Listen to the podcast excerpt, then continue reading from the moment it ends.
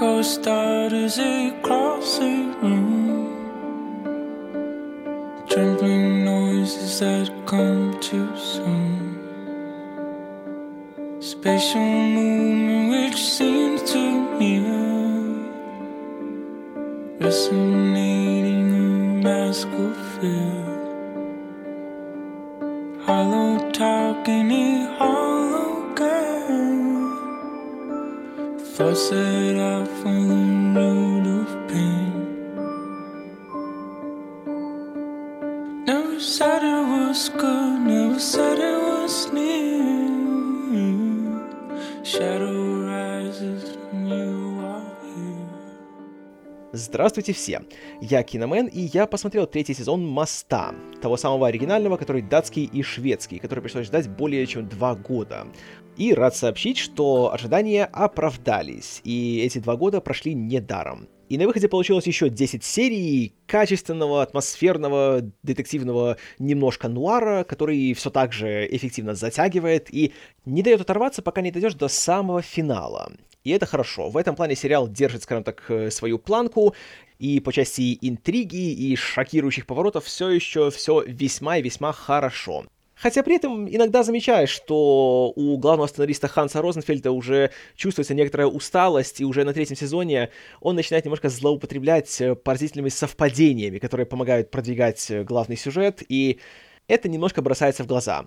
Конечно, поразительные совпадения были и в прошлых сезонах, но там они как-то лучше маскировались и вуалировались. А тут буквально есть моменты, когда что-то происходит, и что-то удивляет и шокирует просто из-за того, что сценарист просто тебе этого раньше не говорил. И бывали ситуации, когда персонажи что-то знают, а зритель не знает, потому что от него это целенаправленно скрывают, хотя другой причины для этого никакой объективно нет. Такие моменты и бывают, но они очень редкие, и они не настолько серьезные, чтобы испортить впечатление.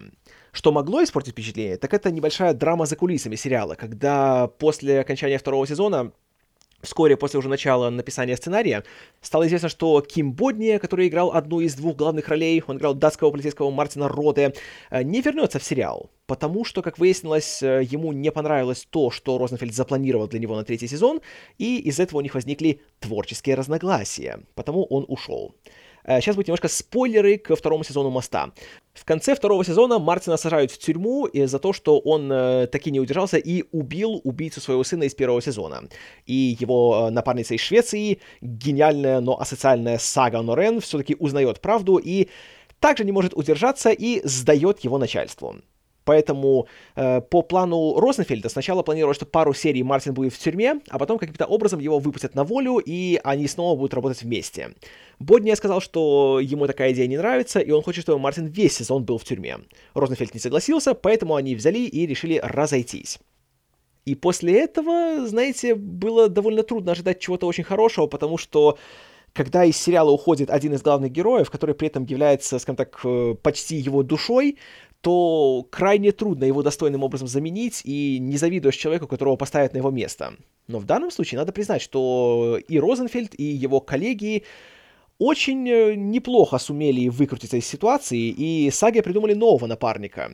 Также датчанина Хенрика Сабро, который моложе, чем Мартин, он менее, скажем так, веселый и общительный, и у него, как и у Саги, есть очень серьезные тараканы в голове. И его играет Туре Линдхарт, человек, который является звездой у себя на родине, но у нас, в принципе, его мало где можно было видеть. Как выяснилось, он снимался в «Ангелах и демонах» и «Форсаже 6», но хоть убейте, я его там не помню. Но после 3-го сезона «Моста», думаю, буду помнить однозначно, потому что у него задача была крайне трудная и незавидная, но, на мой взгляд, справился с ней он чертовски хорошо. И Хенрик, знаете, где-то уже на 2-3 своей серии становится настолько органичной и уместной частью событий, что как-то даже уже и не удивляешься тому, что он появился только в этом сезоне, а думаешь, что он уже давний герой, и все его уже прекрасно знают. И его отношения с Сагой тоже не похожи на то, что было между Сагой и Мартином. И это приносит элемент некой новизны в сериал, и позволяет также нашу уже давно известную героиню показать с немножко новой стороны. И в целом сюжет Саги в этом сезоне становится гораздо глубже, гораздо многограннее, и она сама как героиня начинает неслабо развиваться. Если раньше она в основном была гениальным детективом и просто странноватым человеком в плане своего общения, потому что явно у нее есть какая-то форма то ли аутизма, то ли синдром Аспергера, то ли что-то еще подобное. Но в целом она была, скажем так, собранная, и она держала все ситуации под контролем, то в этом сезоне у нее уже начинаются проблемы, потому что мы начинаем погружаться глубже в ее биографию и ее отношения с ее родственниками, о которых мы уже немного слышали в прошлом сезоне, когда мы узнали историю ее сестры и о том, что у нее были, мягко говоря, натянутые отношения со своими родителями. Но в этом сезоне появляется ее мать, которая возвращается после многих лет отсутствия, и как только она снова появляется в истории, сразу же стена, которую Сага возвела вокруг себя, начинает трескаться и рушиться. И смотреть за этим неожиданно интересно. Потому что обычно подобные сюжеты получаются весьма травматичными и угрюмыми, и медленными, а тут такой сериал, который держится, по сути, на какой-то интриге, и в нем нужна динамика, и должно все развиваться быстро, и боишься, что такая вещь будет как якорь, который потянет его ко дну.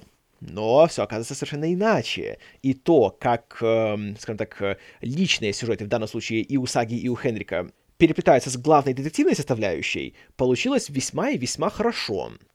И особенно порадовало то, что все их большие проблемы с психикой и с взаимоотношениями со своими близкими, они не получают какого-то стопроцентного решения, и под конец сезона нет такого чувства, что все хорошо, с этим мы покончили, теперь жизнь продолжается.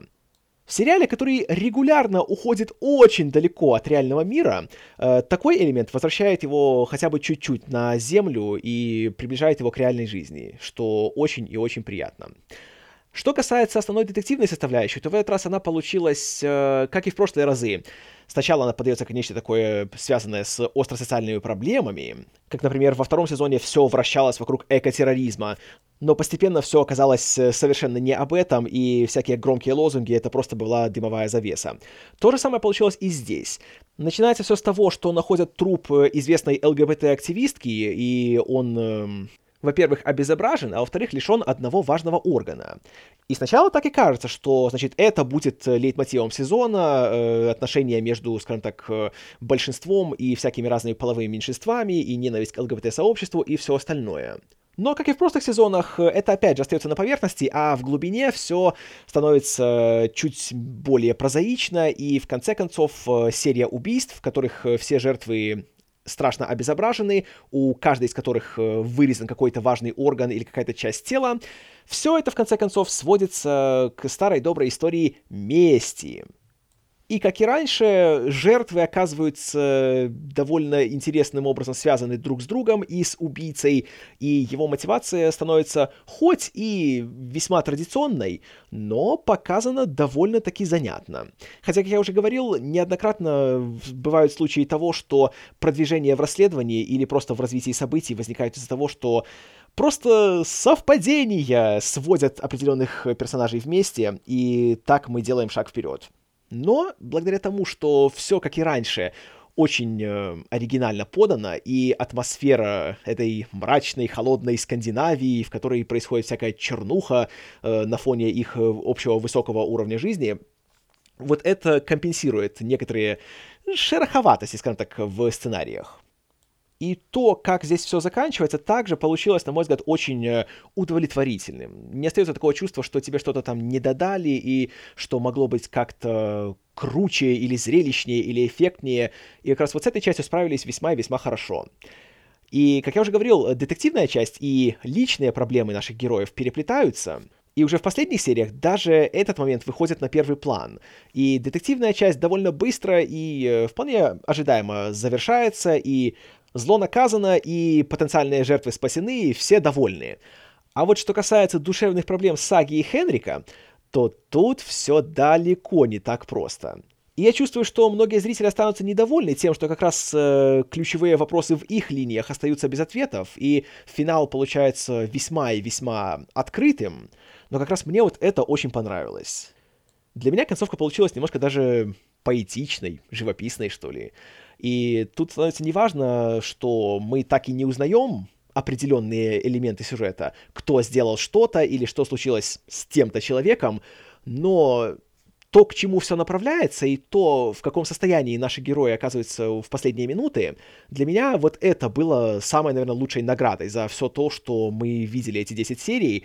И как для меня вот это является, наверное, наилучшим из возможных завершений их развития на протяжении сезона. Потому что на эмоциональном уровне это срабатывает просто на все 110. То, что на интеллектуальном остаются какие-то пробелы и недосказанности, для меня это не так важно, потому что я всегда предпочитаю истории, где могут быть какие-то пробелы или какие-то многоточия в конце, но если это компенсируется тем, что мне будет не все равно, что происходит, если я за этих героев переживаю, если они меня, знаете, вот берут за живое, если как-то вот меня это все трогает, оставляет небезразличным, то тогда я более чем согласен на любые вопросы, которые остались без ответов. И финал «Моста» по этой части меня очень-очень порадовал. И получилась такая ситуация, что неизвестно, будет ли у сериала продолжение. Сам Ханс Розенфельд в недавнем интервью сказал, что он сам не уверен, что он хочет писать 4-й сезон, потому что он посмотрел на опыт других датских сериалов, а именно «Убийство» и «Правительство», оба из которых закончились после 3 сезонов. Он решил, что лучше, наверное, оставить «Мост» трилогией и не затягивать его, чтобы уже не испортить то, что есть. И, если честно, я с ним согласен, потому что велика вероятность, что в 4-й раз сделать такой сложный, хитросплетенный, подобный лабиринту детективный сюжет, который не будет казаться вымученным, я считаю, что это безумно трудно, если вообще возможно, в таком контексте. И, повторюсь, на чисто эмоциональном уровне сезон заканчивается так красиво, что не нужно портить его продолжением, а любое продолжение его испортит, по крайней мере для меня. Поэтому 3-й сезон «Моста», на мой взгляд, получился ничем не хуже предыдущих и достойнейшим образом справился с проблемами, которые были у него за кулисами, и дал еще 10 часов оригинального, захватывающего и чертовски интересного детектива, который я рекомендую всем и каждому. Спасибо за внимание, с вами был Киномен.